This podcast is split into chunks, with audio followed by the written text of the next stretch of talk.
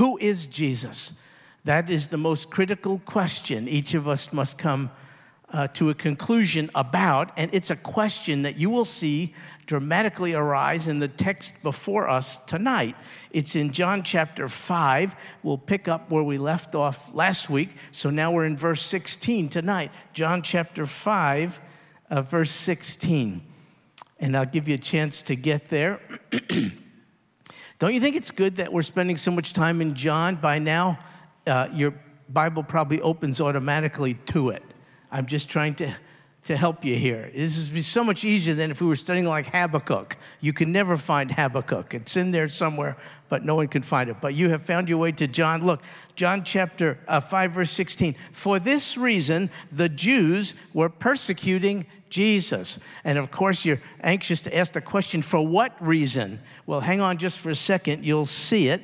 But first, I wanted us to pause and just take note of this rather astounding reality. It's this we have a persecuted Savior. It's overwhelming because we know the Savior to be God enfleshed. He has no beginning nor end. He is Almighty God and yet he was persecuted. Our Savior was persecuted, and the original language here tells us it was ongoing and regular. It wasn't a one time event. This was his lot in life. Here's the point bask in this reality. It cost Jesus a lot to redeem us. That is an inexpressible love that will never let us go. Well, the Jews, remember I pointed out last time when you see that word in the Gospels, it's a reference to a limited group of Jews, not all the Jews, but the Jewish religious leadership. They were persecuting Jesus, and now we can answer the question for what reason. It says because he was doing these things on the Sabbath. You recall what some of those things were. Jesus healed a man who had been sick unable to have any mobility for 38 years. In the power of his word, boom, uh, the Lord pronounced healing upon him and then commanded him to walk and pick up his bed or pallet with him. Well, that's what caused all the trouble because the Jewish religious leadership, the rabbis of the day said that is a violation of the Sabbath to carry things like the bed. So, did Jesus violate God's laws with reference to the Sabbath? He did not. He simply opposed man made laws with regard to the Sabbath. And we are told how he, the Lord, responded. Verse 17, but he answered them, My Father is working until now, and I myself am working. So the Father, as you know, rested on the seventh day from his work of creation. But he has never rested from his work of sustaining the world which he has created. In fact, if the Father ever ceased from his providential care of the world in which we live, it would disintegrate, wouldn't hold together. There would be no sun, there would be no water, no rain. So the Father is perpetually at work in sustaining the universe which He has created. And so, unless the Father continued to work, even on the Sabbath, we would have no hope.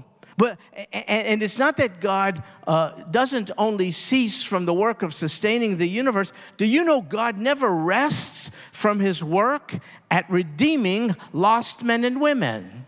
So, in two ways, the Father never ceases to work, and that is to sustain the world He created, and two, to seek lost people who might be saved. And so, the sustaining and redeeming works of the Father, the Lord Jesus is making the point, surely do not violate the fourth commandment with regard to the Sabbath. And so God ceaselessly works in sustaining the world, and He ceaselessly works in redeeming sinners. And so the Lord Jesus, therefore, declared here, My Father is working until now, and wow, this statement, and I myself am working. Wow.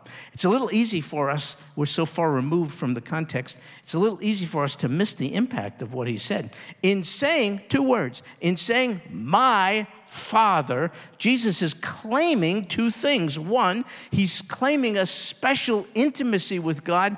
And two, this is the clincher, he's claiming equality with God. The Jewish religious leaders understood him to make that claim, as you will see in their reaction in just a minute. You see, Jewish people spoke in terms of our Father, just as we do today but rarely my father. And if they ever used the phrase my father, they would couple it with this my father in heaven. So, or something like it, so as to minimize any insinuation of undue familiarity with transcendent deity.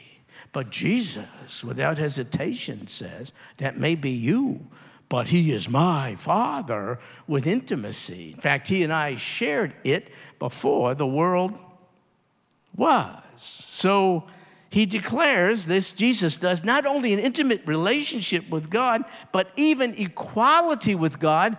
That's the, what the Jewish religious leaders heard, as you can see in verse 18.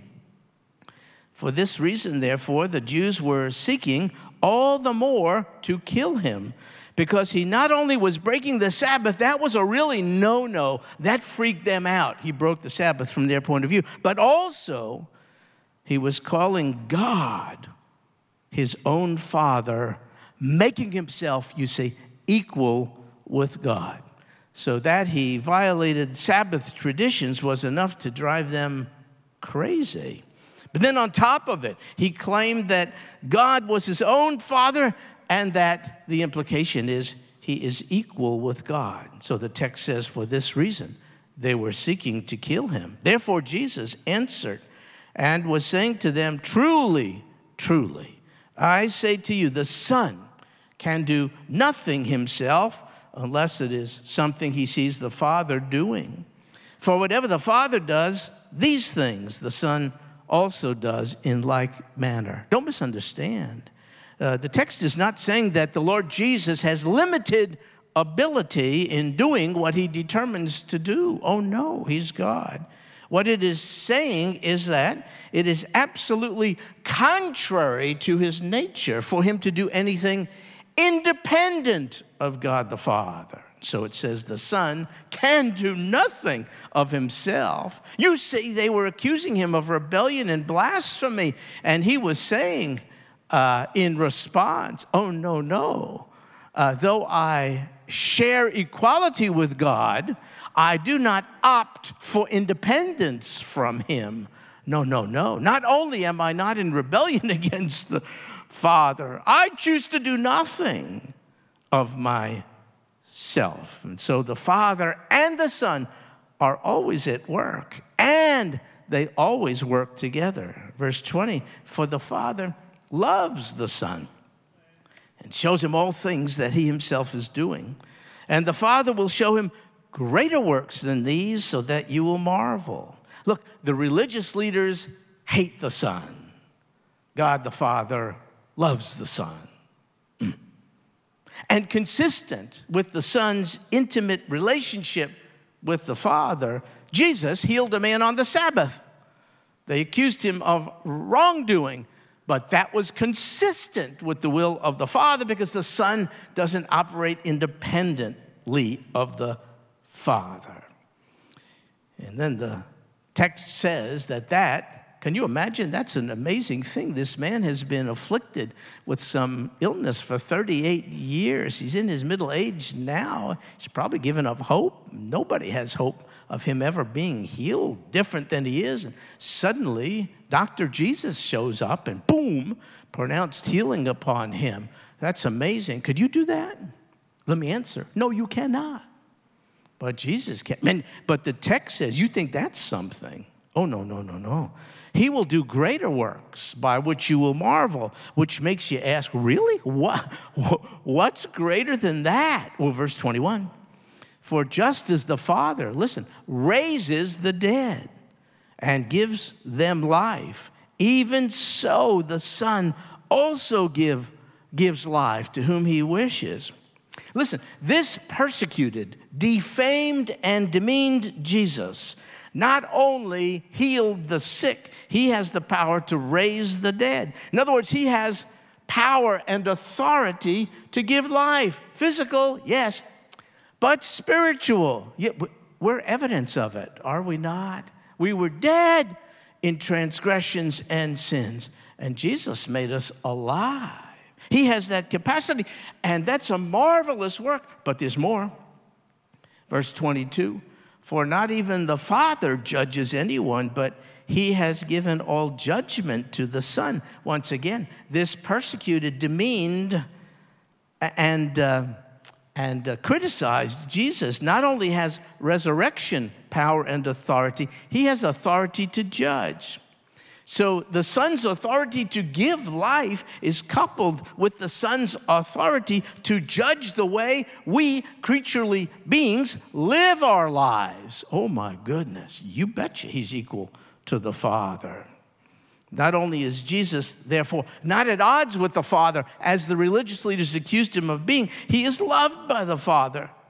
He is equal to the Father in essential divinity and he has been given authority over life and death by the Father. Why? Here's why, verse 23 so that all will honor the Son even as they honor the Father. Could I tell you that is blasphemy unless Jesus is God?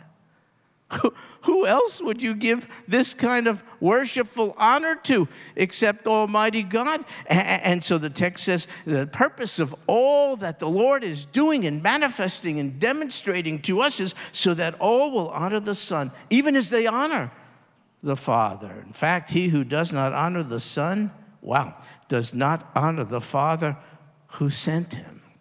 Well, so the Jewish religious leaders thought they were honoring God, listen to this, by dishonoring Jesus. Interesting.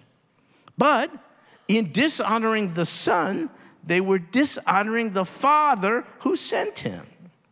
And folks, this here is one of the clearest statements in all of the Bible on the deity of Jesus Christ. That means he's God. See, if the Son was not God, it would be really, really wrong to honor the Son, even as they honor the Father. But That's exactly the imperative we are presented with here. Uh, here's the conclusion Who is Jesus? Jesus is God. And to think of him as less than that is to dishonor the Father, see.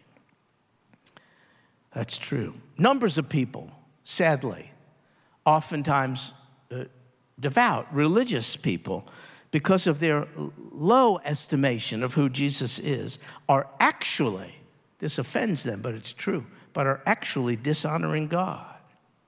You see, the correct notion of who Jesus is is so crucial uh, that the Lord made this as his um, primary and sort of final exam question to his intimate followers. Towards the end of his earthly ministry, he took them to the place we think to be his northern, the northernmost limit of his travels. It's in a place called Caesarea Philippi. And an incident is, Beth was there, an incident is recorded in uh, Matthew chapter 16. You remember where the Lord said, Who do people say that I am? You see how important it is that folks be presented with that question, but be supplied with the right answer uh, to it. So I want to take the next few minutes to tell you very briefly how various religious groups answer the question. Let's start with Judaism. Judaism, the religion of Jewish people, says that Jesus was perhaps a good teacher, you know, a rabbi with a following of disciples, but he is not God. Islam says that Jesus is to be honored as a great prophet, but he is not God. Hinduism says that Jesus was a holy man, but he is not God. Buddhism, by the way, wait your turn, I'm offending everyone tonight. Equal opportunity offender. That's me. Buddhism says that Jesus was an enlightened man, but he is not God. The Baha'i faith, some of these you won't be familiar with, but I want to tell you why we, while we sit here comfortably in this beautiful environment, the world's population is uh, divided up on, uh, uh, uh, in, in the midst of many of these aberrant religious groups. There's a reality out there that's pretty doggone scary. And so there are lots of members of what's called the Baha'i. Uh, in fact, in Haifa, in Israel, is a big, beautiful Baha'i temple. It's beautiful architecturally. It's, to me, ugly in terms of what it stands for. Anyway, the Baha'i faith says that Jesus reflects the attributes of the divine into the world. Sounds complimentary, doesn't it? But he is not God in their perspective. Christian science, which is, by the way, neither Christian nor scientific, Christian science says that Jesus was the Son of God, but he is not God. Eckankar, that's a cult. Eckankar says that Jesus is one of the many saviors and prophets but he is not God. The Himalayan Institute, its leader is Swami Rama, says that Jesus is your soul and that you can see him in all beings, but he is not God. The International Society for Krishna Consciousness, you know, Krishna, Hare Krishna, you know, Krishna, Anyway, that's the Society for Krishna Consciousness. says that Jesus is a devotee of God and the Son of God. But God has billions of sons, therefore, he is not uniquely the Son of God, nor is he God. Jehovah's Witnesses, Watchtower Society, say that Jesus is sort of an emanation from God, Jehovah God. That's where they take their name, Jehovah's Witnesses. Jesus is in kind of a emanation away from God. By the way, you are too in watchtower thinking. It's just that you're a further emanation away from God than Jesus. So they think they're really giving him some accolades here. He's not actually God fully, he's an emanation away uh, from God, but he's definitely not he's definitely not God. Mormons, Church of Jesus Christ of Latter day Saints, say that Jesus is the first. By the way, I'm just telling you what they say. So if you're taking offense with what I'm saying, too bad. I'm, I'm just stating. I mean, we state our convictions publicly, as do these religious groups. I'm just telling you, and so you weigh in on it. You just tell me if what these groups are saying squares with what we just read in the passage in John. So, anyway, Mormons say that Jesus is the firstborn spirit son in the eternal family and that he progressed and became like the Father in some ways. In other words, he sort of became God. He grew, he progressed, but he is not pre existent deity. See, one of the distinctives of God is that He always was. He had no beginning nor has any end. And in Mormon theology, that's not true of Jesus. New thought is a New Age philosophy which says that Jesus exemplified the great principle of perfection and wholeness, but He is not God.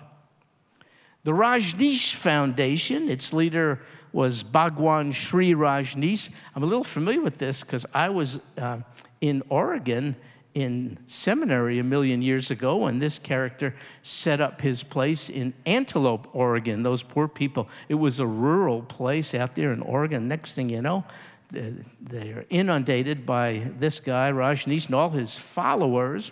And he was the guy who, uh, if you really wanted to show your a devotion to him, you would present him with a Rolls Royce.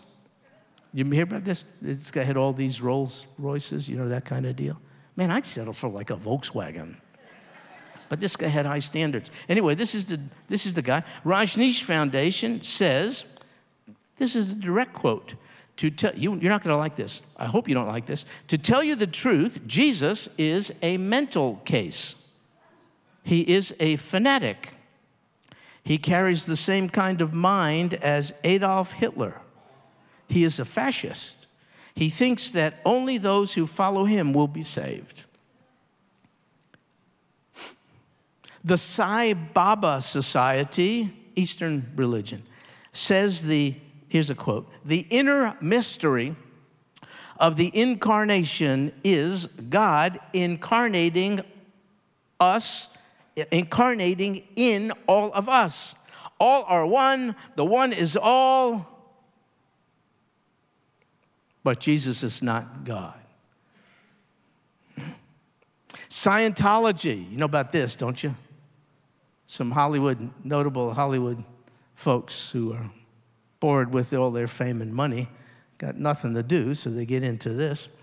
Scientology, L. Ron Hubbard, you know, he wrote the book Dianetics and all this stuff. Anyway, Scientology says here's a direct quote Neither Lord Buddha nor Jesus Christ were OTs.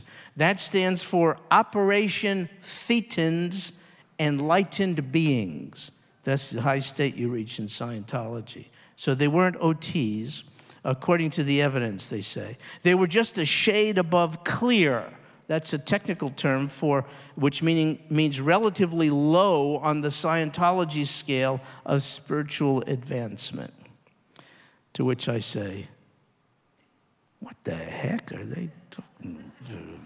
Anyway, uh, theosophy, have you heard theosophy says, uh, a direct quote, nowhere throughout the New Testament is Jesus found calling himself God. What? They didn't read what we just read. Or anything higher than a son of God, the son of a father, common to all. He's not uniquely God, though.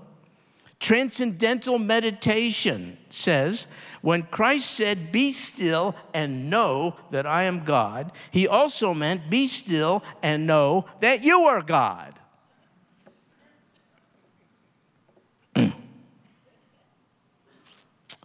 That's not right. How about the Unification Church? Reverend Moon, you know him? Well, he's the guy whose organization, sometimes they have weddings involving thousands of. These are prearranged weddings, thousands of people. Anyway, Reverend Moon said, It is a great error to think Jesus was God himself. Jesus is no different from other men. Hey, don't you think it's interesting that all of these uh, religions and aberrant groups and cults weigh in on the issue of Jesus? Why don't they even comment? Why don't they just do their own thing? I'll tell you why. Jesus is an issue. You cannot ignore him. Oh, no. You can harden yourself. You cannot ignore him. He's authentic. I mean, we're not sitting around commenting, you know, on all these groups, right? This is the first time we've mentioned here in, in Sagemont Church, as far, as far as I know. We just let them do their thing because we know their deceptions and their lies and they're fraudulent and all the rest. Why are all these groups weighing in on who Jesus is? Because he is who he said he is. And uh, if you accept it, you must bow before him. And people don't want to do it. So, uh, how about Unitarian Universalism? Hmm. Uh, they say, direct quote from Waldemar Argow, one of their founders, they do not regard him as a supernatural creature, the literal Son of God who was miraculously sent to earth as part of an involved plan for the salvation of human souls. No, we don't regard him that way. Unity School of Christianity you find Unity churches here in Houston. There's one that has a television show out of Houston. Uh, I mean, it's in Houston. You find it on TV on Sundays. Uh, Unity School. Charles Fillmore is kind of the pioneer.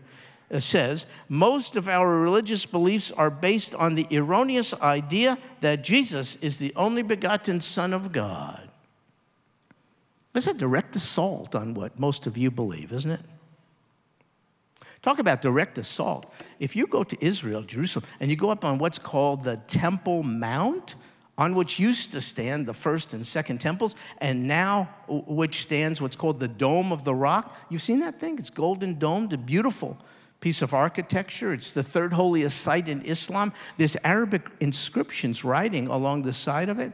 If you, if you want a direct a translation of what it is, I'll send it to you. Just email me, but I'm paraphrasing. Here's what it says O ye people of the book, That's you guys, Christians, people of the book. Oh, ye people of the book, do not be so foolish. God has no son. That's right there, right over there. I mean, we're not writing that stuff around the perimeter of this building, are we? I'll tell you what we're doing. We're praying for lost people. And we're providing an opportunity Friday, Saturday, and Sunday for lost people of all stripes to hear the truth, the gospel. But we're not majoring on deception and lies.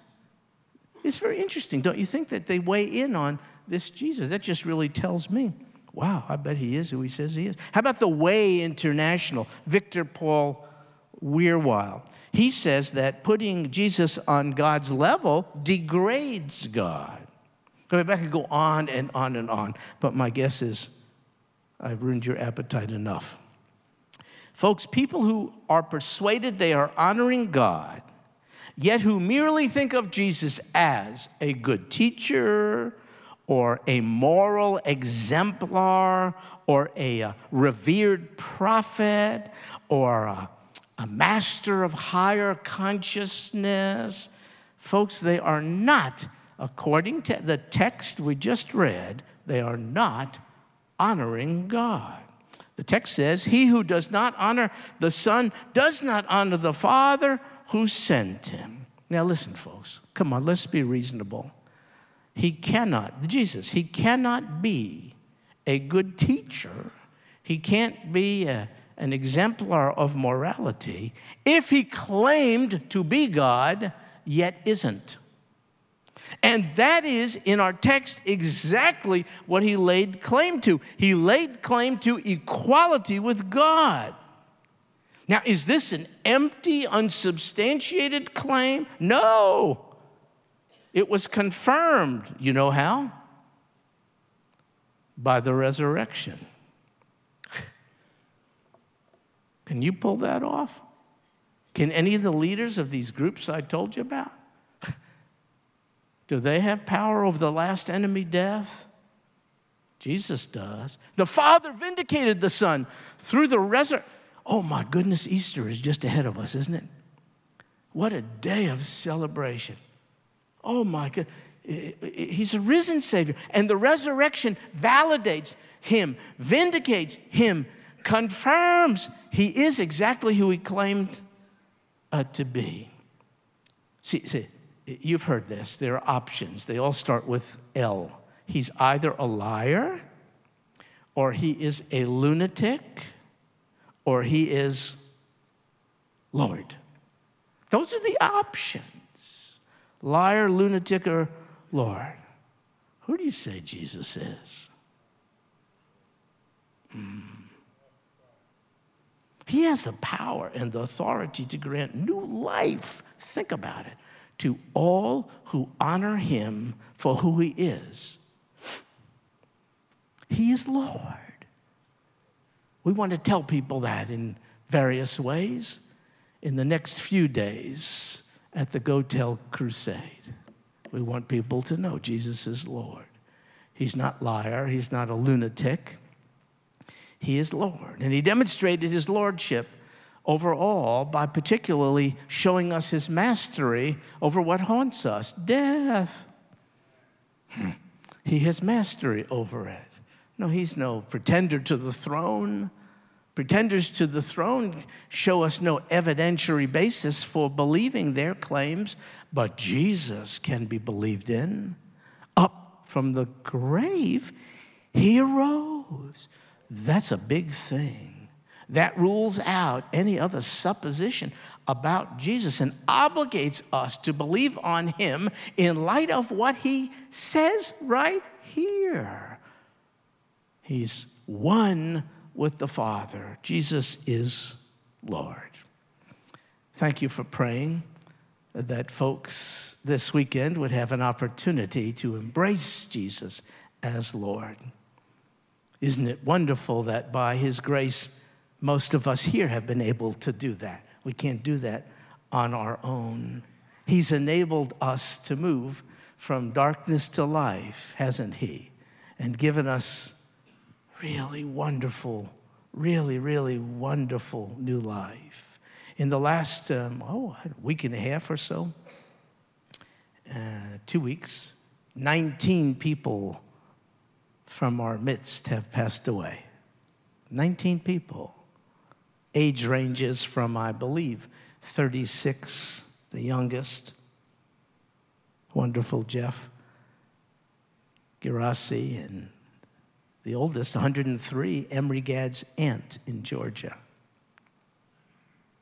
I often wonder, do you, why God uh, allows some of us to have a longer span here than others?